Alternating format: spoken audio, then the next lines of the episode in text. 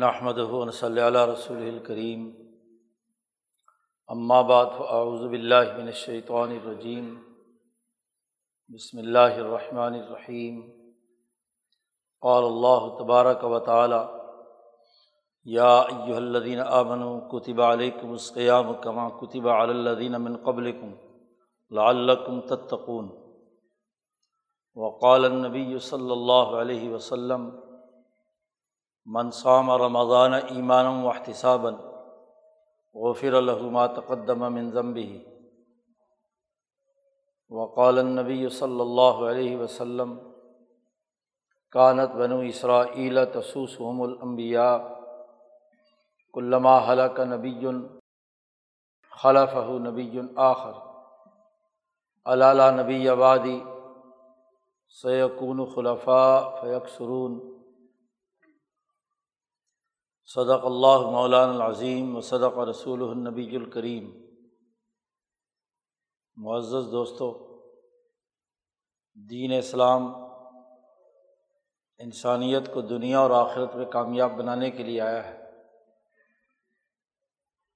انسانوں کو مہذب بنانا اور ان کی اجتماعیت کو درست خطوط پر استوار کرنا دین اسلام کا بنیادی مقصد اور ہدف۔ اس لیے کہ انسانیت اللہ کو بہت محبوب ہے اور انسان کو انسان بنانا اور انسان کو اپنے رب تبارک و تعالیٰ کی صحیح معرفت اور تعلق قائم کرانا یہ امبیا علیہم السلام کا بنیادی مقصد رہا ہے۔ انسان چونکہ اللہ کا خلیفہ ہے۔ اللہ نے آدم کو خلیفہ بنا کر بھیجا ہے۔ انی جائل فی الارض خلیفہ تو خلیفہ وہی بن سکتا ہے جس میں اصل کی خصوصیات اور اس کے ساتھ تعلق اور نسبت بہت قوی اور مضبوط ہو کسی کا نائب اور کسی کا خلیفہ وہی فرد ہوگا جس فرد میں جس کا وہ خلیفہ ہے، اس کے ساتھ اتنا گہرا تعلق ہو، اس کے احکامات کی اتنی فرما برداری کرتا ہو کہ اس کی جگہ پر کام کرنے کی اہلیت کا مظاہرہ کرے، اس کا قائم مقام اور نائب بن سکے۔ وہ تمام ذمہ داریاں نبھائے۔ جو اصل کی ہے اللہ تبارک و تعالیٰ اس کے اسم الرحمٰن سے وجود میں آنے والی یہ کائنات اور ان اسما میں سے ہر ایک نفس انسانی جو اللہ کے کسی نہ کسی ایک اسم کتاب وجود میں لایا گیا ہے، تو اس انسان کی ذمہ داری ہے۔ کہ وہ اپنے خالق و مالک کو پہچانے، اس کے ساتھ اپنا تعلق قائم کرے۔ یہ تعلق انتہائی قوی اور مضبوط ہونا چاہیے۔ اللہ تبارک و تعالیٰ کی وحدانیت سے اپنا تعلق جوڑنا ایک اسی خدا کے ساتھ۔ یہ وہ نظریہ ہے جو حضرت ابراہیم علیہ السلام نے سب سے پہلے انسانی روح کو مخاطب کر کے اللہ سے جوڑنے کے لیے دنیا میں متعارف کرایا تھا۔ گو، آپ سے پہلے بھی امبیا انسانوں کو اللہ کی طرف دعوت دیتے آئے ہیں اور اس کے لیے مظاہر قدرت کو انہوں نے ذریعہ بنایا ہے۔ لیکن براہ راست روح انسانی کو اللہ کی طرف متوجہ کرنے کی پہلی سوچ پہلا نظریہ حنیفیت کا کردار ادا کرنے کی، پوری کی پوری سوچ اور اصول اور ضابطے متعارف کرائے ہیں سب سے پہلے حضرت ابراہیم علیہ السلام نے۔ تو ملت ابراہیمیہ حنیفیہ، جو دراصل انسانیت کی ترقی کا ایک اعلیٰ اور کامل مکمل پروگرام ہے۔ وہ ابراہیم علیہ السلام سے لے کر رسول اللہ صلی اللہ علیہ وسلم تک امبیا علیہم السلام کے ذریعے سے ہمارے سامنے آیا ہے۔ امبیا کی یہ تعلیمات اس حقیقت کی نشاندہی کرتی ہیں کہ انسان ایک ایسے نفس اور روح پر مشتمل ہے کہ اسے معرفت خدا بندی ضرور حاصل کرنی ہے۔ اللہ کے ساتھ اپنے تعلق کو ضرور مضبوط کرنا ہے۔ دین اسلام کی بنیادی تعلیمات میں نظریہ توحید ہے۔ وحدانیت خدا بندی کے ساتھ سچا تعلق قائم کرنا ہے۔ شرک کی نفی ہے۔ اللہ کے ساتھ کسی کو شریک نہیں ٹھہرانا۔ کوئی طاقت اور قوت ہو۔ اس کے ساتھ اس کی کوئی شرکت نہیں ہے۔ اور اللہ نے فرما دیا کہ ان اللہ یغفر انجوشر کبھی اللہ تعالیٰ کبھی معاف نہیں کرے گا۔ ان لوگوں کو جو اللہ کے ساتھ کسی کو شریک ٹھہراتے ہیں۔ وہ یغفر مادون ظالی کا لمئی شاہ جس نے شرک نہیں کیا اور جرائم اور گناہ یا غلطیاں ان سے ہوئی ہیں، ان کو اللہ میاں جسے چاہے معاف کر سکتا ہے۔ لیکن شرک کی معافی نہیں ہے۔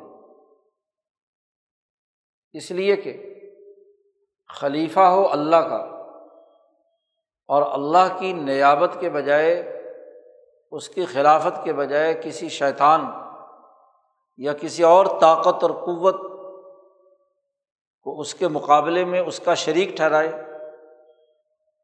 تو وہ خلیفہ کیسے ہو سکتا ہے؟ وہ نائب کیسے ہو سکتا ہے؟ وہ خدا کا بندہ کیسے ہو سکتا ہے؟ اس لیے شرک کی معافی نہیں ہے۔ اللہ کے ساتھ تعلق قائم کرنے کے لیے اللہ نے انسانیت کے سامنے امبیا علیہم السلام کا یہ حنیفی طریقہ کامل اور مکمل طور پر متعارف کرایا ہے۔ اس طریقۂ کار کے مطابق یہ لازمی اور ضروری ہے کہ اس پوری کائنات اور کائنات کے خالق و مالک کے ساتھ انسان کا جو تعلق ہے اسے وہ سمجھے اور اس کے مطابق کردار ادا کرے۔ جب ہم کائنات کا مطالعہ کرتے ہیں، تو اس کائنات میں جو بنیادی اثاثی امور جسے ہر عقل مند انسان جانتا ہے، وہ یہ کہ اس کائنات میں زمان و مکان ایک بنیادی حقیقت رکھتے ہیں۔ ہم کسی نہ کسی زمانے میں ہیں اور کسی نہ کسی مکان میں ہیں۔ ٹائم بھی ہے اور اسپیس بھی ہے۔ دونوں کے بغیر کوئی چیز وجود میں نہیں آتی۔ کوئی اپنا کردار ادا نہیں کر سکتی انسان کے جسمانی اعضاء، اس کا جسم ایک زمانے میں، ایک وقت میں کوئی کام کر رہا ہوتا ہے۔ ہاتھ پاؤں چلے، جسم کام کاج کرے، بولے، گفتگو کرے، ہر چیز کی پیمائش ایک زمان اور ایک وقت سے متعلق ہے۔ کتنے منٹ گفتگو کی، کتنے منٹ بات کی، کتنے منٹ ہاتھ ہلے، آج تو ہمارے سامنے وقت کی چھوٹی سے چھوٹی جزی کی پیمائش کا بھی طریقۂ کار سامنے آ چکا ہے۔ تو زمانہ ایک حقیقت ہے۔ اسی طرح اس اسپیس کا ہونا، جگہ کا ہونا، مکان کا ہونا کہ جہاں وہ عمل وجود میں آ رہا ہے۔ تو زمان و مکان ایک بنیادی حقیقت اب جب انسان کو اللہ سے تعلق قائم کرنا ہے، تو تعلق قائم کرنے کا بڑا گہرا تعلق جب اس کا زمان و مکان سے ہے، تو اس تعلق کا بھی تعلق زمان و مکان سے ہے۔ ہم جب کرائے عرض پر اس دنیا میں وجود میں آتے ہیں، تو اس تاریخ سے لے کر جس دن اس دنیا سے واپسی ہوتی ہے موت تک، وہ ایک مخصوص زمانہ ہے۔ اور ایک مخصوص جگہ ہے جہاں ہم ہوں۔ اور جب انسان کسی ایک جگہ کو گھیرے ہوئے ہوتا ہے، تو اس عرض کی کسی اور جگہ پر نہیں ہوتا۔ وہ جو اسپیس اس نے لی ہوئی ہے، وہ وہی ہے جو جگہ تو بدل سکتی ہے، لیکن جتنا حجم، جتنی اس کی مقدار ایک جگہ کو گھیرے ہوئے ہے، تو جس جگہ ہے وہیں ہے۔ باقی جگہوں پر اس کا وجود نہیں ہے۔ ایسے ہی جو بھی اس نے کام کاج کیے ہیں، وہ ایک زمانے میں کیے ہیں۔ تو ہر انسان پیدائش سے لے کر موت تک، زمان و مکان کے ان دائروں میں گردش کرتا رہتا ہے۔ اب امبیا علیہم السلام ملت حنیفیہ کی تعلیمات کے مطابق انسان کو اللہ سے تعلق جوڑنا ہے، اس کی وحدانیت، اس کی توحید، اس کے ساتھ وابستگی۔ اس کا تعلق تو اپنی اس پوری زندگی میں وہ اللہ کے ساتھ تعلق قائم کرنے کے لیے، اس کا نائب اور خلیفہ بننے کے لیے، اس کے عائد کیے ہوئے فرائض کو ادا کرنے کے لیے، اسے زمان و مکان کے ان مراحل سے گزرنا ہے۔ اللہ تبارک و تعالیٰ نے یہ زمانہ پیدا کیا ہے۔ اور اللہ تبارک و تعالیٰ نے یہ جگہ اور مکان ہمارے لیے بنائی ہے۔ خود ذات باری تعلیٰ تو زمان و مکان کے دائرے سے باہر ہے۔ بہت اونچا ہے۔ البتہ اس کی تجلیات، اس کے انوارات اور اس کا پورا سسٹم اس عرض کے زمان و مکان کے ساتھ تعلق رکھے ہوئے ہیں وہی اس کائنات کے ایک ایک ذرے کا نظام چلا رہا ہے۔ مدبر العمر ہے، مدبر الخلق ہے۔ اس پوری کائنات کے نظام کی باغ ڈور اسی کے قبضے میں ہے۔ جب پوری کائنات اپنی پوری وحدت کے ساتھ، اللہ کے سسٹم کے ساتھ مربوط ہے، تو اس زمان و مکان کا بھی بڑا گہرا تعلق ذات باری تعالیٰ کے ساتھ ہے۔ اس نے زمانہ پیدا کیا ہے۔ مکان پیدا کی ہے۔ تو جیسے دنیا میں ہر وہ چیز جسے وجود بخشا گیا، اس کی کچھ خواص، اس کے کچھ آثار اور اس کے کچھ ایسے مظاہر ہیں، صلاحیتیں ہیں، جو اس سے کبھی جدا نہیں ہوتی۔ مثلاً آکسیجن میں جو خصوصیات و آثار اور اس کی کیمیائی حیرت ترکیبیاں بنی ہیں وہ کسی اور چیز میں نہیں ہے، وہ اس کے ساتھ مخصوص ہے۔ جہاں بھی آکسیجن پائی جائے گی، وہاں اس کے تمام اثرات اپنے تمام تر خواص کے ساتھ موجود ہوگی۔ آگ دنیا میں جہاں بھی پائی جائے گی، اس میں جو صلاحیت اور استعداد اور جو خاصیت اللہ نے رکھ دی ہے، وہ خاصیت اپنی ظاہر ہے جہاں بھی جلے، دنیا کے کسی خطے پر جلے۔ کسی مقام پر جلے، اس نے اپنا جلانے والا کام ضرور کرنا ہے۔ تو دنیا کی ہر چیز اپنے خواص و تاثیرات کے ساتھ کردار ادا کرتی ہے۔ ایسے ہی زمان و مکان بھی اپنی کچھ خاصیتیں رکھتی ہیں۔ اس کے بھی کچھ خواص ہیں، کچھ اثرات ہیں۔ خود زار باری تعلیٰ تو زمان و مکان سے ماورا ہے، لیکن جس زمانے کو تخلیق کیا ہے اس زمانے کے ہر ہر لمحے، ہر ہر آن، ہر ہر وقت، ہر ہر دن، ہر ہر ہفتے، ہر ہر شہر، مہینے، ہر ہر سال اور ہر ہر صدی کی اپنی ایک مخصوص خصوصیت ہے۔ جب بھی زمانہ پایا جائے گا تو اس کی خاص تاثیر ہوگی اور ہر لمحے تاثیر ہوگی۔ ایک وہ تاثیر ہے جو ہمیں طبیعتی قوانین سے معلوم ہوئی ہے زمانے کی، یا مکان کی۔ اور ایک وہ تاثیر ہے جو علم نجوم کے ماہرین نے ستاروں کے بدلنے، ان کی گردش کی احساس پر کیا ہے، کوئی تاثیر معلوم کی جاتی ہے۔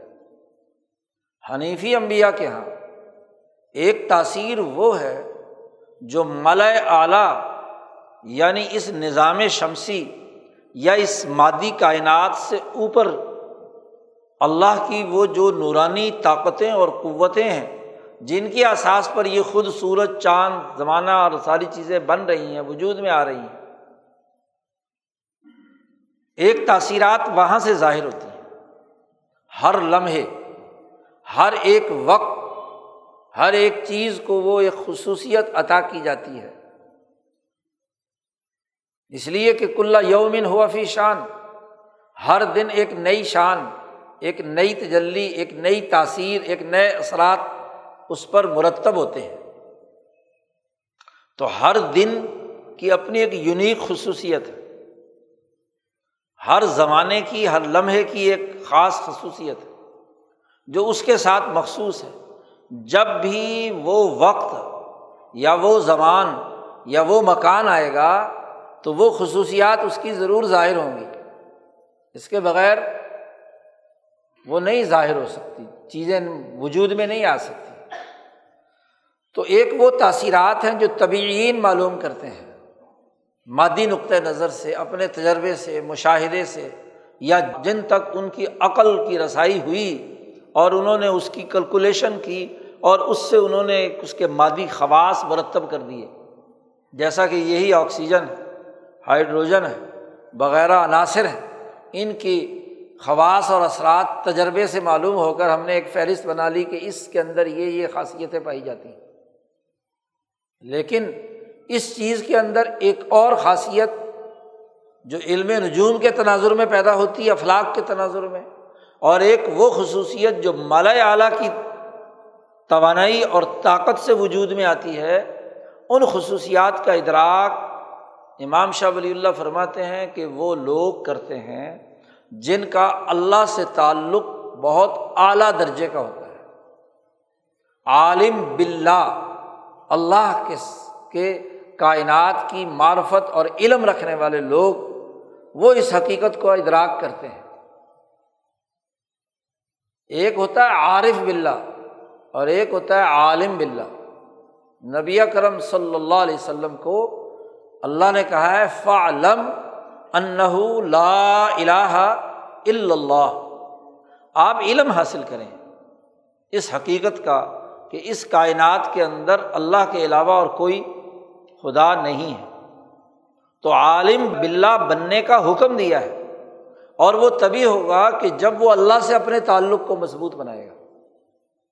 تو جو علماء بلّہ ہیں، ان کے قلوب پر مالا اعلیٰ نے جو کسی چیز کے اندر تاثیر اور خاصیت رکھی ہے اس کا ادراک کرتے ہیں۔ امام شاہ ولی اللہ فرماتے ہیں کہ کس وقت کی کون سی خصوصیت ہے؟ کس لمحے کی کیا تاثیر ہے؟ کس دن کی کیا خواص ہے؟ کس ہفتے کے کیا خواص ہے؟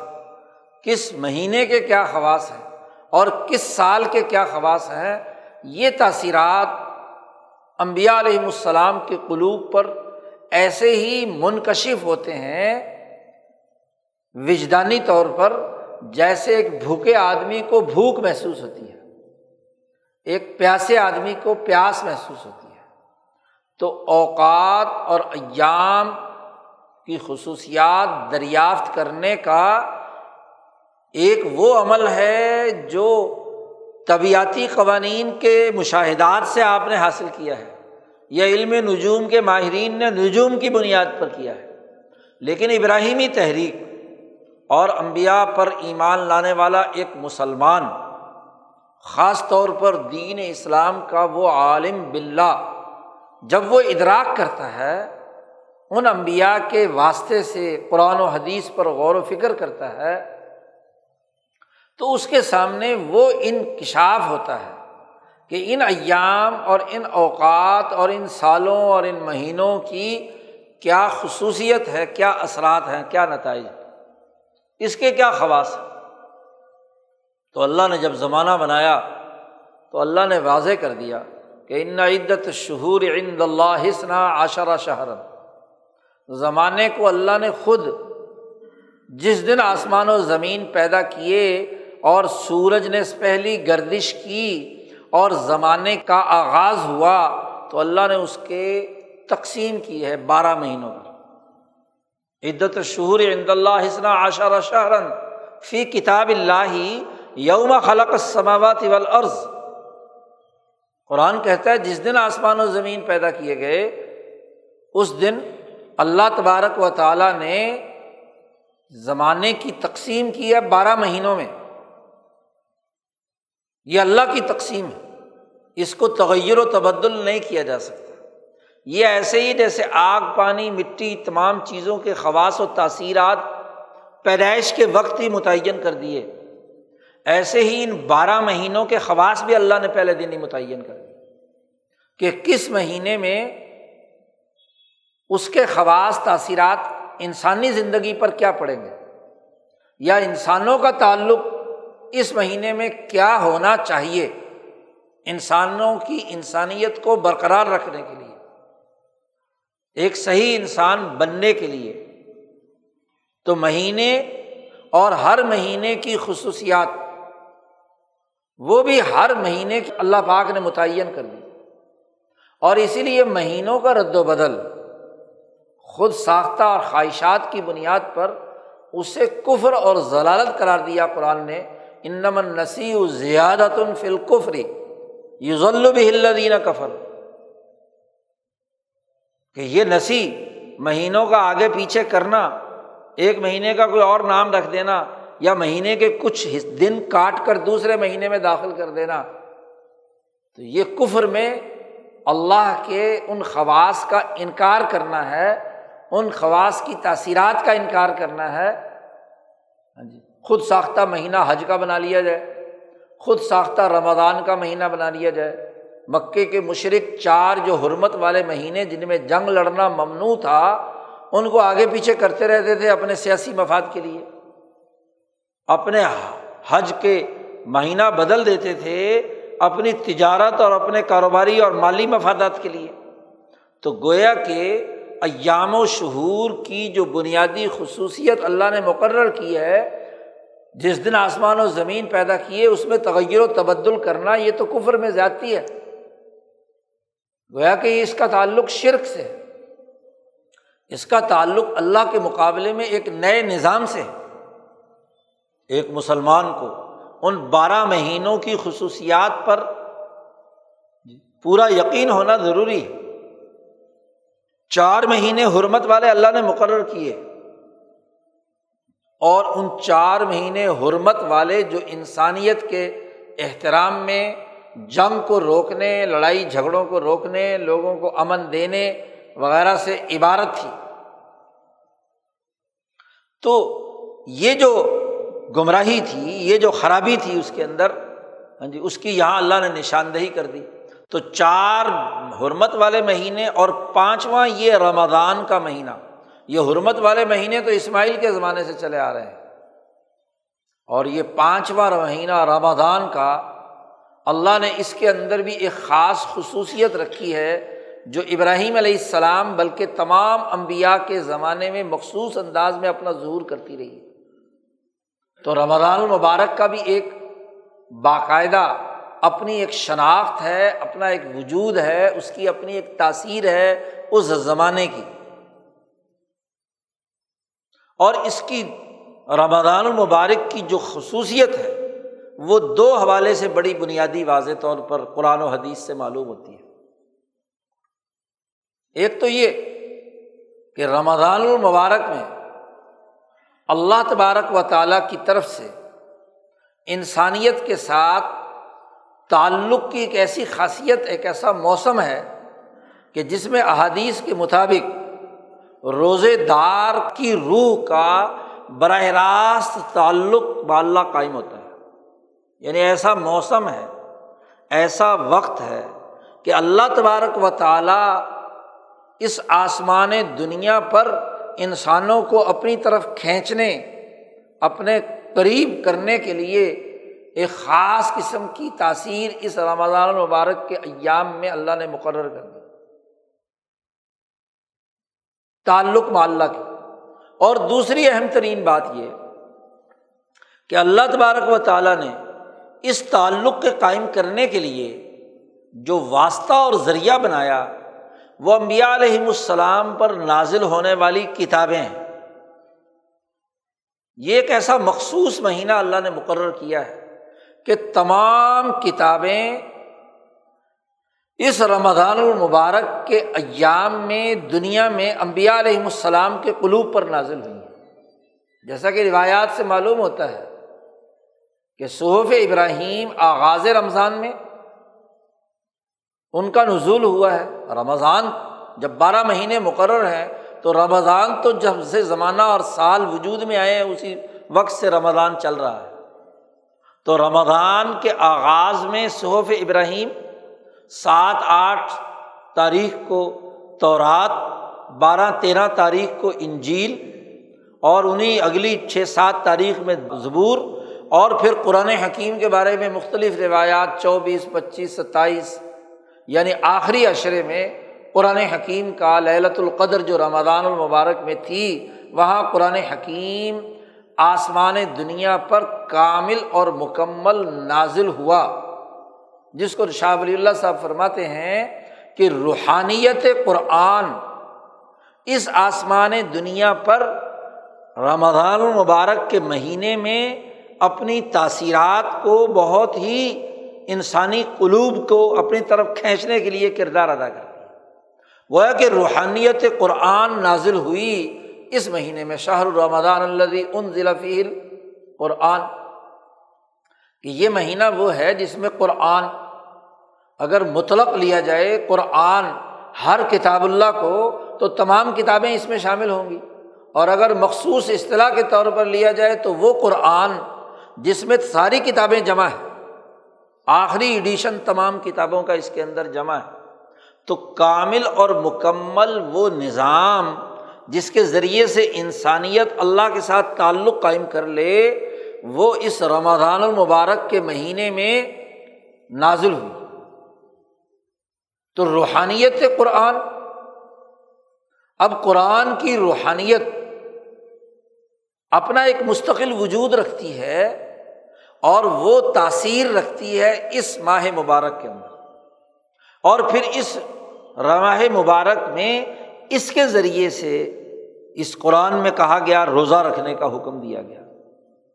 یہ اس روزے کے ذریعے سے انسان اللہ تبارک و تعالیٰ کے ساتھ براہ راست جڑ جاتا ہے۔ نبی کرم صلی اللہ علیہ وسلم نے فرمایا کہ کلو عمل ابن آدم لہو۔ ہر ابن آدم کا عمل اس انسان کے لیے ہے السوم سوائے روزے کے۔ اس لیے کہ روزہ جو ہے اس نے میرے لیے رکھا ہے فن لی میرے لیے ہے، تو فعانہ اجزی بھی میں ہی اسے جزا دوں گا۔ یعنی روزہ اللہ اور بندے کے درمیان ایک ایسا رشتہ اور تعلق ہے کہ جس رشتے اور تعلق کی جزا، انعام، براہ راست ذات باری تعالیٰ نے دینا ہے۔ جی۔ گویا کہ اس رمضان المبارک کا جو یہ عمل ہے سوم کا، روزے کا، جو فرض کیا گیا ہے، اس روزے کے عمل کے ذریعے سے، اور روزے کا تعلق کس کے ساتھ ہے؟ زمانے کے ساتھ ہے۔ کہ صبح ایک مخصوص وقت سے لے کر غروب آفتاب تک جی صبح صادق سے لے کر غروب آفتاب تک کا جو یہ وقت ہے، اس وقت میں کھانا پینا اور تمام خواہشات سے اپنے آپ کو روکنا ہے۔ اور وہ بھی روکنا ہے صرف اور صرف اور صرف اللہ کے لیے۔ تو یہ جو رکنا ہے پورے دن کا سوم کی جو حالت کا ہونا ہے، یہ زمانہ ایسا ہے، یہ وقت ایسا ہے کہ اس وقت میں انسان کی روح جو ہے وہ ذات باری تعالیٰ کے ساتھ ایسا تعلق اور رشتہ رکھتی ہے کہ خود ذات باری تعالیٰ اس کا انعام دیتا ہے۔ اس کی وجہ یہ ہے کہ دنیا میں اس روزے کا ٹھیک طور پر کسی انسان، کسی اور مخلوق کو پتہ نہیں چل سکتا۔ ایسے بہت سے لمحات آتے ہیں کہ جہاں کوئی انسان نہیں دیکھ رہا، تو انسان اپنی خواہش پوری کرتا ہے یا نہیں کرتا، کھاتا ہے، پیتا ہے کہ نہیں پیتا؟ تو یہ اس کا اور اللہ کا معاملہ ہے۔ اسے پتہ ہے یا اللہ کو پتہ ہے، کسی اور انسان کو اس کے بارے میں کوئی علم نہیں۔ بلکہ روزے کی وجہ سے اس انسانی نفس پر جو مشقت، جو تکلیف، جو اذیت اسے ملی اور اس کی وجہ سے اس کی جو روحانیت کس درجے اوپر بڑھی، اس کی پیمائش فرشتے بھی نہیں کر سکتے۔ ہر عمل لکھتے ہیں، ہر عمل فرشتے لکھتے ہیں۔ اور ہر عمل کی اللہ نے ایک جزا مقرر کی ہوئی ہے، وہ جزا بھی رجسٹر میں لکھ دیتے ہیں۔ کہ یہ کرے تو اتنے نمبر دے دینا، یہ کرے تو اتنے نمبر دے دینا۔ لیکن روزہ چونکہ اللہ اور بندے کے درمیان ہے۔ انسانوں کو تو اس لیے نہیں پتہ چلتا روزے دار کے روزے کا کہ بہت سے ایسے لمحات آئے ہیں کہ وہ کسی تنہائی میں تھا، پتہ نہیں اس نے روزہ رکھ، کھایا، پیا ہے کہ نہیں۔ لوگوں کے سامنے روزے دار ہے اندر سے کھوجے دار۔ اور فرشتوں کو اس لیے نہیں پتہ چل سکتا۔ شاہ ولی اللہ صاحب فرماتے ہیں جو اعلیٰ درجے کے اولیاء اللہ اور علماء ربانیین ہیں۔ عام لوگوں کا تو پتہ چل جاتا ہے اور اس کے حساب کتاب اور جزا بھی دے دیتے ہیں، اناجزی بھی۔ لیکن جو اونچے درجے کے لوگ بارگاہ الہی، روزے کے اس وجود تشبیہی اور تجلی کے ساتھ تعلق کی پیمائش، فرشتوں کو اس لیے نہیں کہ نہ ان کو بھوک لگتی ہے، نہ انہیں پیاس لگتی ہے، نہ انہیں کوئی جنسی خواہش ہوتی ہے۔ تو وہ اندازہ کیسے لگائیں گے کہ اس خواہش کے پورا نہ کرنے کے نتیجے میں انسانی نفس پر کیا گزر رہی ہے؟ اور وہ کتنی ترقیات کے مناظر تیار کر رہا ہے؟ اسی لیے وہاں اللہ پاک نے دوسری جگہ، دوسری روایت میں فرمایا، انا اجزا بھی میں خود اس کی جزا ہوں۔ جی تو بات یہ ہے کہ روزہ تعلق معلّہ کا وقت ہے۔ زمان ہے اس زمانے کی یہ خاصیت ہے۔ اب جب یہ خاصیت ہے، تو اس خاصیت کی اساس پر انسانوں کے اجتماعی نظام کو منظم کرنا یہ لازمی اور ضروری ٹھہرا۔ اور دوسرے یہ کہ اس رمضان المبارک میں اللہ سے تعلق قائم کرنے کے لیے مغرب سے لے کر فجر تک درمیان کا جو وقت ہے، یہ وہ وقت ہے جو تنہائی ہے۔ کسی قسم کا شور شرابہ نہیں ہے۔ اس وقت وہ کلام الہی جو روحانیت قرآن کی صورت میں انسان پر نازل ہوا ہے امبیا پر آیا ہے، انہوں نے جو سکھایا ہے، اس روحانیت سے اپنا تعلق قائم کرتا ہے۔ یا دن کے ان بارہ پندرہ گھنٹوں میں جب روزہ رکھا ہوا ہے، اس وقت وہ قرآن حکیم کی تلاوت اور اس کی روحانیت سے اپنا تعلق قائم کرتا ہے۔ عشا کے بعد کی تراویح اور رات کے وقت کا پڑھنا، اسے تو سنت قرار دیا۔ اور ویسے چوبیس گھنٹے کوئی آدمی قرآن حکیم کی جس وقت بھی تلاوت کرے، تو یہ تلاوت اس وجود قرآنی کے ساتھ انسانی قلب کا ایک تعلق قائم کرتی ہے۔ یہ اس رمضان المبارک کے مہینے کی خصوصیت ہے کہ اس کا دن اور رات روحانیت قرآن پیدا کرنے میں بڑا بنیادی کردار ادا کرتا ہے۔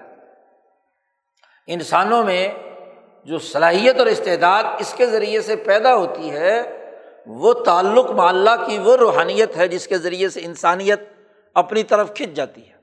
اللہ اپنی طرف اسے کھینچ لیتا ہے۔ تو روحانیت خواب روزے کے ذریعے سے یا اس حوالے سے کہ قرآن حکیم کی تلاوت اس کی نفس کے اندر وہ صلاحیت اور استعداد پیدا کرے کہ تعلق معلّہ کا اعلیٰ مقام اس کے اندر پیدا ہو جائے۔ قرآن حکیم نے جب یہ کہا کہ یہ اس رمضان کے مہینے میں قرآن نازل ہوا ہے شاہ الرمضان اللہ ان ضلع فی القرآن تو اس قرآن سے انسان کا تعلق اس کو اللہ سے جوڑتا ہے۔ بنیادی اثاثی اصول ابراہیمی تحریک کا یہ تھا کہ انسان اللہ سے اپنا تعلق قائم کرے۔ اب اس اصول پر عمل کرنے کے لیے ایک نظام کی ضرورت تھی۔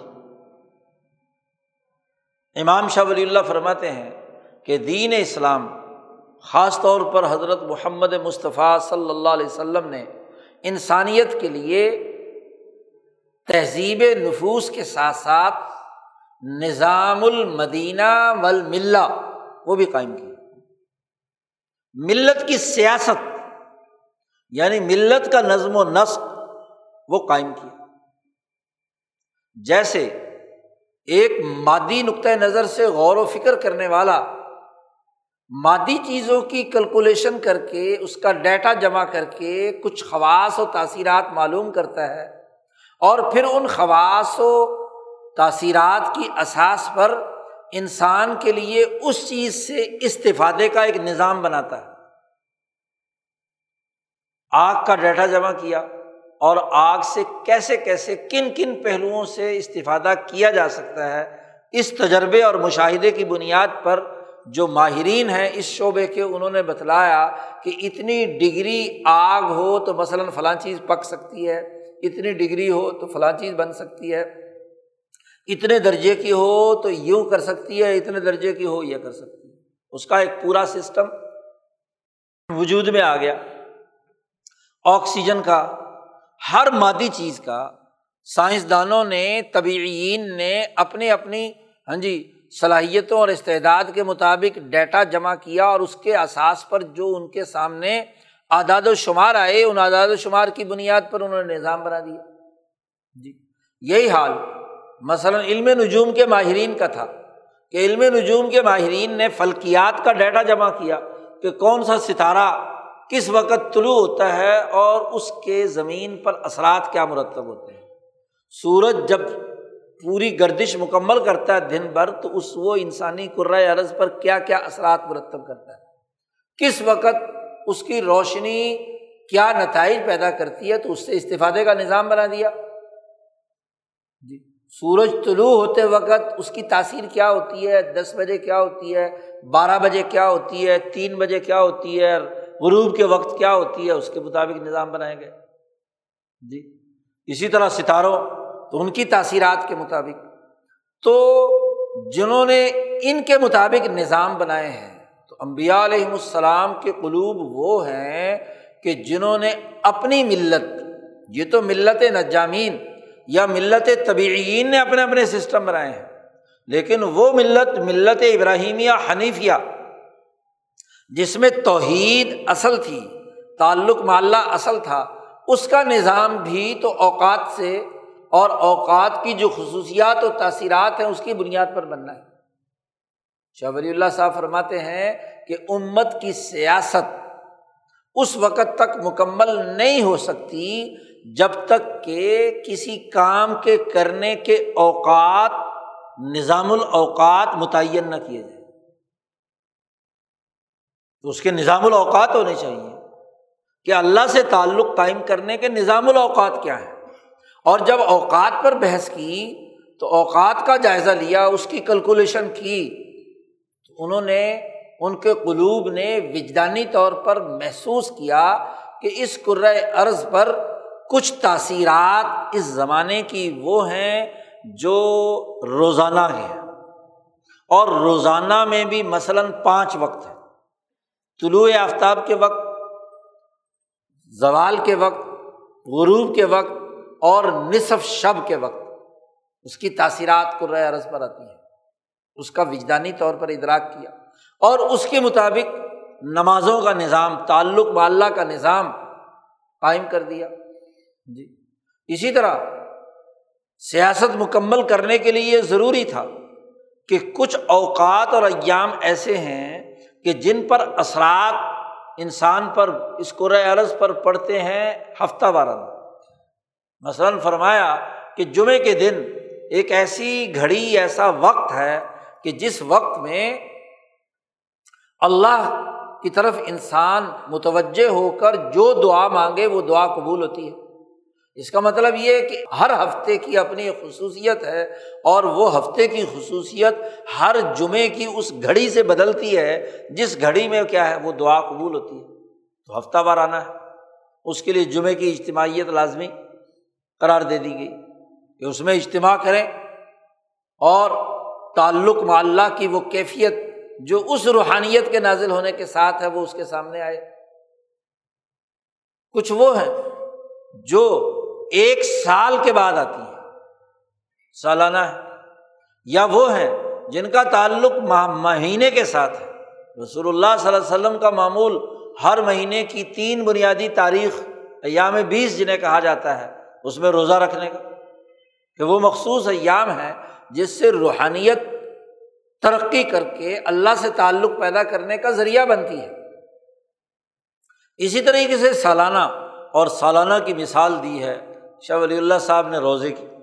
رمضان بارہ مہینے سال کے بعد ایک دفعہ آتا ہے، ایک مہینہ، اور اس سال میں مخصوص روحانیتیں ہاں جی خاص طور پر آسمان دنیا پر نازل ہونے والے قرآن حکیم کی روحانیت وہ متوجہ ہوتی ہے انسانیت کی طرف، اس کے خواص کا ادراک کیا۔ یا رمضان مبارک مکمل ہوتا ہے تو عید الفطر، یا وہ جو ابراہیم علیہ السلام کی قربانی اور اسماعیل علیہ السلام کی قربانی کے وقت ہاں جی یوم الاضحیٰ ہاں جی قربانی کا دن۔ یا وہ جو یوم عاشورہ، جو موسا علیہ السلام پر اللہ کا انعام، آزادی اور حریت کے ذریعے سے ہوا، تو اس کی تاثیر میں کیا ہے؟ سالانہ تاثیر ہے۔ یوم عاشورہ کا روزہ رکھنے اور اس کا احترام کرنے کی بات خاص طور پر رمضان المبارک سے پہلے خود ربیہ کرم صلی اللہ علیہ وسلم نے اس پر عمل کیا۔ تو وغیرہ وغیرہ۔ تو ایک سالانہ ہے۔ اب نبی کرم صلی اللہ علیہ وسلم نے اس کے مطابق نماز کے اوقات جو تو عبادت مختصر تھی، اس کے لیے تو دن کے جو مخصوص تاثیرات تھیں، اس کے مطابق نماز کا سسٹم بنا دیا۔ نماز کا ایسا اجتماعی نظام جو مسلمانوں کی اجتماعیت کا سیاسی عمل کرے۔ سیاست کا تعلق انسانوں کی اجتماعیت کو منظم کرنا ہوتا ہے۔ تو ان کے منظم کرنے کا حکم دیا کہ پانچ وقت وہ اجتماع قائم کریں اپنے محلے کی مسجد میں۔ اجتماعیت قائم کریں، جماعت کے ساتھ اس کا نظام بنا دیا۔ ہفتہ وار کہا کہ جامع مسجد میں اجتماعیت قائم کریں۔ سالانہ کہا کہ رمضان المبارک کا مہینہ آئے تو اس میں روزے رکھیں اور تراوی وغیرہ کا اہتمام کریں۔ یعنی روزے کے ذریعے سے روح کا اللہ سے تعلق قائم کریں اور نزول قرآن کی تاثیر کی بنیاد پر قرآن کی روحانیت سے اپنا رشتہ جوڑے۔ اور اس کے ذریعے سے اپنے آپ کو کیا ہے؟ اللہ کے ساتھ تعلق قائم کرنے اور تقرب بارگاہ الہی کے لیے کردار ادا کریں۔ تو رمضان وہ سالانہ عمل ہے کہ جس کے ذریعے سے انسانی روح کا رشتہ ذات باری تعالیٰ کے ساتھ قائم ہوتا ہے۔ اس احساس پر اللہ نے فرمایا، یا الدین آمن کتبہ علیہ السیام کہ تم پر روزے فرض کیے گئے فرض کیے گئے کتبہ لکھ دیے گئے ہیں۔ یعنی جس دن اللہ نے بارہ مہینے مقرر کیے تھے اور ہر مہینے کی خصوصیات متعین کر دی تھیں اور ہر مہینے میں انسانوں کو کیا کام کرنے ہیں خاص طور پر۔ اور خاص طور پر سال بعد جو کام کرنے ہیں، یہ لوہے محفوظ میں پہلے دن ہی لکھ دیے گئے کہ اس کی یہ تاثیر ہے۔ اس تاثیر کا تقاضا یہ ہے کہ مسلمان اس مہینے کا احترام کریں، اس کا استقبال کریں، اس وقت کے اندر اپنے آپ کو اللہ سے جوڑنے کے لیے کردار ادا کریں۔ کتب علیہ کم اسقیام کما کتب الدین من قبل کم جیسے تم سے پہلے آدم سے لے کر عیسیٰ علیہ السلام تک تمام انبیاء، بلکہ تمام انسانوں پر یہ روزہ فرض کر دیا گیا لکھ دیا گیا ان کے لیے تو اس ناموس کلی کی احساس پر، جو انسانیت کے ساتھ تعلق رکھتا ہے، ناموس انسانیت، انسانی نفوس کی جو کلی خصوصیات ہیں اس کے مطابق۔ اسی لیے آپ دیکھیے کہ دنیا بھر میں کوئی مذہب، کوئی اسکول آف تھاٹ ایسا نہیں ہے کہ جو روزے کی بنیادی عبادت نہ کرتا ہو۔ تمام مذاہب میں، تمام نظاموں میں، حتیٰ کہ وہ لوگ جو کسی مذہب کو نہیں بھی مانتے، محض جسمانی صحت کی احساس پر انسانوں کے طبی علاج معالجے کے لیے کردار ادا کرتے ہیں۔ وہ بھی مانتے ہیں کہ انسان کو ایک مخصوص وقفے کے بعد فاقہ کرنا چاہیے۔ اس کی صحت کے لیے، جسمانی صحت کے لیے۔ اس کے لیے فاقہ ایک ایسی ضرورت ہے۔ تو سوم فاقہ، ان چیزوں سے، کھانے پینے کی چیزوں سے رکنا، اس کے لیے وقفہ یہ انسان کی فطرت میں لکھ دیا گیا ہے۔ کتب علیکم السلام تمام انسانوں میں جیسے تم سے پہلے۔ کتبہ کا لفظ جب قرآن استعمال کرتا ہے، تو ہر انسانی نفس کی جو اصل بنیادی ساخت ہے، اس کے اندر وہ داخل کر دیا گیا ہے۔ کہ کچھ عرصے کے بعد وقفہ کرے وہ اس طرح کے کھانے پینے کی چیزوں میں۔ اور نہیں تو طبی طور پر ایک آدمی مکمل طور پر کھائے پیے ہوئے ہو، تو اس کی طبیعت نہیں چاہے گی مزید کھانے کو وہ ایک مخصوص وقت کم از کم چھ گھنٹے اپنے آپ کو روکتا ہے کہ کوئی چیز نہیں کھانی۔ اور مہذب معاشروں میں صبح سے شام تک کچھ نہیں کھانا۔ ودو و عشیہ صبح اور شام، ناشتہ ہے اور شام کا کھانا ہے، بس۔ تو بنیادی کھانے دو ہی مقرر کیے ہیں اور اس کی اساس پر اسے وقفہ دینا ہے۔ تو یہ تمام انسانوں کے نفوس پر فرض کر دیا گیا ہے۔ کتب علیکم السلام۔ اور پھر خاص طور پر امبیائے بنی اسرائیل اور امبیائے ابراہیمی جو ہے ابراہیم علیہ السلام سے وہ روزے، وہ فاقہ جو مقرر کر دیا گیا، روزے رکھ دیے گئے، لعلکم تتقون، تاکہ تم انسان متقی بن جاؤ تقوا پیدا ہو جائے، پرہیزگار بن جاؤ، اعلیٰ درجے کے انسان بن جاؤ، ترقی کی منازل طے کرو۔ اور یہ جو روزہ رکھنے کا حکم دیا گیا ہے ایام معدودات، یہ گنتی کے چند دن ہیں، مقرر شدہ ہے۔ شاہ صاحب فرماتے ہیں کہ سیاست عما اس کے بغیر نہیں ہوتی کہ اوقات کا شیڈول ایسا ہو جس پر عام لوگوں کو عمل کرنا آسان ہو۔ ان کے لیے یہ بھاری نہ ہو۔ تو ایسا مناسب تو اللہ پاک ہر زمانے کے اعتبار سے اس دور کے انسانوں کی جو ضروریات رہیں، اس کے مطابق ہی اس شریعت میں، اس قانون میں ان کے لیے روزوں کے دن مقرر کر دیے۔ مثلاً داود علیہ السلام پوری زندگی میں خود اپنی ذات کے اعتبار سے سوم داود جسے کہا جاتا ہے کہ مہینے میں ایک دن روزہ رکھتے تھے اور ایک دن افطار کرتے تھے۔ یعنی پندرہ دن روزہ اور پندرہ دن افطار۔ تو جسمانی ساخت کے اعتبار سے اور اس زمانے کی نوعیت کے اعتبار سے اس کے، اس دور کے نبی نے امت کی سیاست کا وہ منظم نظام بنایا جس کے ذریعے سے وہ ٹھیک ہو سکے۔ یا یہودی جو ہے ان کے اوپر بھی روزوں کی مقدار بڑھائی ہوئی تھی، اس لیے کہ ان پر بہیمیت کا غلبہ ہے۔ کیونکہ یہ علاج معالجہ ہے۔ تو جس درجے کی بہیمیت ہوگی، اسی درجے کا اس کا علاج ہوگا۔ اس کے مطابق اس کا نظام بنایا گیا۔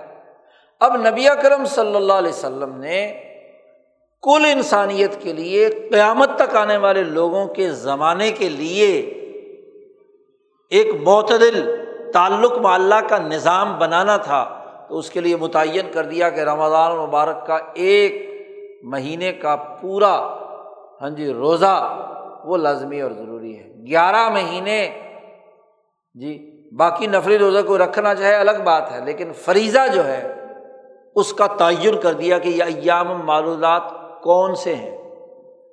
گنتی کے دن کتنے ہیں؟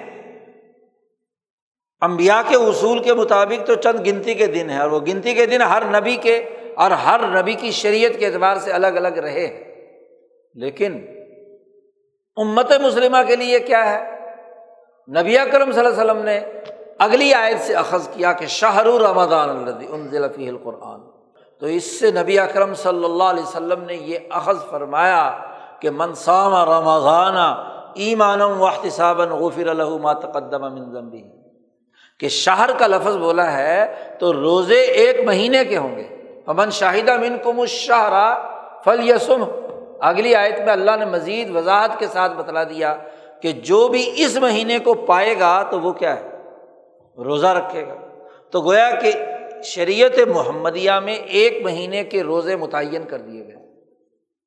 تاکہ اس ماہ مبارک میں ہم اپنی روح کو پاکیزہ کریں روزے کے ذریعے سے اللہ تبارک و تعالیٰ اور روحانیت قرآن کے ذریعے سے اپنی بہیمیت کی بد اخلاقیوں کے غلط نظام سے نجات حاصل۔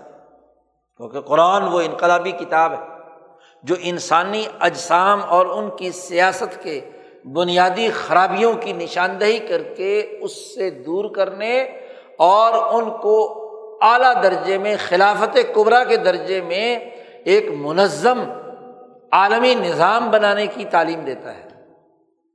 ہم نے یہ کتاب اللہ کہتے ہیں اس لیے نازل کی ہے لیقوم الناس بالقسط۔ تو قرآن کا نزول اور اس کی روحانیت انسانی معاشروں میں عدل و انصاف کے نظام کے غلبے کو پیدا کرتی ہے۔ قرآن کی تلاوت، قرآن کے ساتھ رشتہ، اس کا معنی اور مفہوم سمجھنا، اس کی تعلیمات کی پابندی کرنا، وہ جس میں انسانی کو اعتدال پر رکھتا ہے۔ اس کی بہیمیت کو درست کر کے اجتماعی نظام بناتا ہے۔ اجتماعیت کو منظم کرتا ہے۔ اس لیے قرآن حکیم کو تراوی کی اجتماع کی صورت میں پڑھنے کا حکم دیا گیا۔ نماز کے اندر لازمی قرار دے دیا گیا کہ لا صلاح اللہ بفاتحہ تل کتاب صورت فاتحہ، اور کوئی نہ کوئی صورت ملانے کا حکم دیا گیا، قرآن کو لازمی بنا دیا۔ اس کی روحانیت کو قائم کرنے کے لیے۔ اجتماع ضروری ہے۔ اجتماعیت کو قائم کرنا ہے۔ اجتماعی فہم و شعور، اجتماعی نظم و نسق اور ارتفاقات کے منظم کرنے کے لیے قرآن پروگرام پر عمل کرنا ہے۔ اور جہاں تک تہذیب نفس کا تعلق ہے، تو تہذیب نفس اس سوم کے ذریعے سے ہوگی کہ وہ اپنی بہیمیت کو کمزور کرے اور اپنی ملکیت کو طاقتور بنائے۔ جب کھائے گا نہیں، پیے گا نہیں، خواہشات سے رکے گا، تو اس کی ملکیت طاقتور ہوگی اور بہیمیت کمزور ہوگی۔ تو گویا کہ تہذیب نفس میں روزہ بنیادی کردار ادا کرتا ہے اور نظام المدینہ، عدل و انصاف کے نظام کو قائم کرنے میں قرآن کی روحانیت کردار ادا کرتی ہے۔ اس کے اثرات ہیں۔ یہی وجہ ہے کہ رمضان المبارک کے ماہ مبارک میں ہی قرآن کی روحانیت نازل ہوئی تھی۔ نبی اکرم صلی اللہ علیہ وسلم پر چھ سو دس عیسوی میں اور اسی قرآن حکیم کا پہلا انقلاب برپا ہوا تھا رمضان المبارک ہی کے مہینے میں بدر میں۔ جی ٹھیک تیرہ سال بعد، تیرہ چودہ سال بعد۔ اور پھر فتح مکہ ہوا تھا اسی رمضان المبارک تو روحانیت قرآن کا مطلب یہ ہے کہ قرآن کی اس روحانیت سے وابستہ ہو کر انسان عدل و انصاف کا ایک بین الاقوامی نظام قائم کرے۔ قرآن کا پیغام سمجھ اور روزے کے ذریعے سے اپنی بہیمیت کو کمزور کر کے ملکیت کو طاقتور بنا کر اپنی روح کو اللہ سے جوڑنا ہے۔ تو یہ دو کام بنیادی طور پر۔ اس ماہ مبارک کے ساتھ خصوصیت رکھتے ہیں ایک روزہ اور ایک قرآن۔ دونوں کی تعلیمات ملتی ہیں تو ایک مکمل دین کا نظام قائم ہوتا ہے۔ نبی اکرم صلی اللہ علیہ وسلم انہیں دو کاموں کے لیے مبوس ہوئے ہیں۔ تہذیب نفس اور نظام المدینہ اور نظام الملہ قائم کرنے کے لیے۔ اور ان دونوں کو قائم کرنے کی ذمہ داری ہر مسلمان پر عائد ہوتی ہے۔ اب یہ جو اگلا ایام آ رہے ہیں، ان کی اپنی ایک اوقات کی تاثیر ہے۔ مسلمان وہ ہے جو اس رمضان المبارک کی قدر کرے، اس کی عظمت پیدا کرے، اس کا استقبال کرے خوش دلی سے۔ فٹیک سمجھ کر نہیں کہ جی اب آ رہا رمضان، کھانا پینا بند ہو جائے گا، یہ ہو جائے گا، وہ ہو جائے گا۔ یہ نہیں، بلکہ دل کی چاہت سے، پوری خواہش سے۔ اور قرآن حکیم کے فہم، شعور اس کی روحانیت کے ساتھ قائم ہونے والے اجتماع میں اپنے آپ کو شریک کرنا تاکہ وہ روحانیت کے اثرات مرتب ہوں، نظریہ صحیح ہو، طاقت اور قوت ملے۔ ہاں جی وہ صلاحیت اور استعداد پیدا ہو جس سے انسانی نظام درست ہو۔ تو انسانی نظام کے تناظر میں روحانیت قرآن سے تعلق قائم کرنا اور تہذیب نفس کے حوالے سے ہاں جی روزہ رکھنا، کیونکہ یہ بندے کو پتہ ہے یا اللہ کو پتہ ہے۔ ظاہری طور پر کسی دوسرے کو پتہ نہیں چل سکتا کہ آپ کے نفس نے کہاں خیانت کی ہے۔ بظاہر لوگوں کے سامنے روزے دار ہیں، پتہ نہیں کس حالت میں ہے تو یہ بندے کا اور اللہ کا معاملہ ہے۔ تو اس کو سر کے دل سے، چاہت سے، محبت سے، اسی کو اللہ کے رسول نے کہا منسامہ رمضانہ ایمانم واحتصابً وہ پھر الحما تقدم امن ضمبی جس نے رمضان کے روزے رکھے پورے ایمان اور پورے احتساب اپنا محاسبہ کر کے۔ تو پچھلے گناہ معاف اگلا عزم اور ارادہ اس کے نتائج پیدا کرتا ہے۔ اسی طریقے سے فرمایا منقامہ رمضان ایمان واحتصابً جس نے رمضان مبارک میں قیام کیا تلاوت قرآن حکیم سے کہ اجتماعیت کے ساتھ قائم رہا۔ نظم کے ساتھ جڑا رہا تراوی کا اہتمام کیا، قیام کیا، تو وہ قیام جو ہے، وہ بھی کیا ہے؟ وہ بھی ایمان اور احتساب سے۔ تو وہ اللہ ماتقدم امن بھی تو رمضان مبارک کی جو آمد آمد ہے، اس سے پہلے اس کی تیاری کرنا ضروری ہے۔ نیتوں کو درست کرنا، خالص کرنا اور عزم اور ارادہ کرنا کہ اس وقت کی اس تاثیر سے پورا فائدہ اٹھایا جائے جو امبیا علیہم السلام کے قلوب پر ظاہر ہو چکی ہیں۔ اور جب انسان یہ عزم کر کے کام کرتا ہے تو اسے بھی وہ وجدانی لذت اور شرح صدر ہوتا ہے جو امبیا اور اولیاء اللہ کو حاصل ہوتا ہے۔ جی۔ کامل نہیں تو کچھ نہ کچھ تو حصہ ملتا ہے۔ تو ایک آدمی سائنسدانوں کے تجربہ شدہ اوقات کے اندر کام کرتا ہے۔ ہمارے حضرت فرماتے تھے کہ جو موسم ہوتا ہے فصلوں کے کاشت کرنے کا، تو تجربے سے پتہ چلا نا کہ اس موسم میں بیج ڈالو تو بڑی جلدی اگ جاتا ہے۔ جی تو اس تجربے پر پھر جلدی جلدی جو کاشتکار ہوتے ہیں، وہ جو مہینے کسی فصل کی بوائی کے ہیں، دن رات محنت کر کے اس کی بوائی اس مہینوں میں مکمل کرتے ہیں تاکہ فصل جو ہے وہ صحیح تیار ہو۔ اسی طرح باقی کاموں میں بھی۔ تو رمضان المبارک ایسا ہی ایک موسم ہے اور اس موسم کی شناخت امبیا علیہم السلام نے اپنے وجدان سے معلوم بتلا دی۔ اب جس کا وجدان، جس کا ذوق امبیا علیہم السلام کے ذوق کے ساتھ مل جائے اور اسے شرح صدر ہو جائے امبیا کے بتلانے سے ہو جائے، تو ضرور اس کے اوپر اس کی تاثیرات اور اثرات ظاہر ہوں گے۔ تو رمضان المبارک کے جو تقاضے ہیں ان کو ذمہ داری کے ساتھ پورا کرنا اور ان دو چیزوں کا خصوصیت سے اہتمام کرنا۔ روزے کو خلوص نیت سے اور قرآن کے فہم، سمجھ اور ان تمام امور کو ادائیگی کے نیت سے اور عزم سے، اس کی تلاوت کے ذریعے سے اپنے آپ کو منظم اور مہذب بنانے کے لیے جد وجہد اور کوشش کرنا یہ بنیادی تقاضا ہے۔ شعبان کے مہینے میں رسول اللہ صلی اللہ علیہ وسلم رمضان کی تیاری شروع کر دیتے تھے۔ رمضان کی تیاری شابان کے مہینے سے شروع کر دیتے تھے کہ پہلے سے اپنے آپ کو تیار کر لیں۔ عزم، ارادہ، اس کے لیے تیاری ہاں جی اپنا تمام کاموں کے سر انجام دینے کی۔ تو یہ تیاری یہ نہیں کہ کھانے پینے کا ذخیرہ جمع کر لو، فلانی چیز کا ذخیرہ جمع کر لو۔ اپنے نفس اور اپنے روح کو منظم کرنے کے لیے کمر کس لینا۔ ارادہ کر لینا، عزم کر لینا۔ اور اسی لیے ہمارے بزرگوں کا طریقۂ کار اس اجتماعیت کو قائم کرنے کا ہے رمضان المبارک میں، کہ جس میں دوست ہاں جی ایک جگہ پر جمع ہو کر یہ دو کام ایک اجتماعیت کے زیر سایہ کریں۔ شاہ صاحب فرماتے ہیں کہ اکیلا ایک چراغ جل رہا ہو، اس کی روشنی مدم ہوتی ہے۔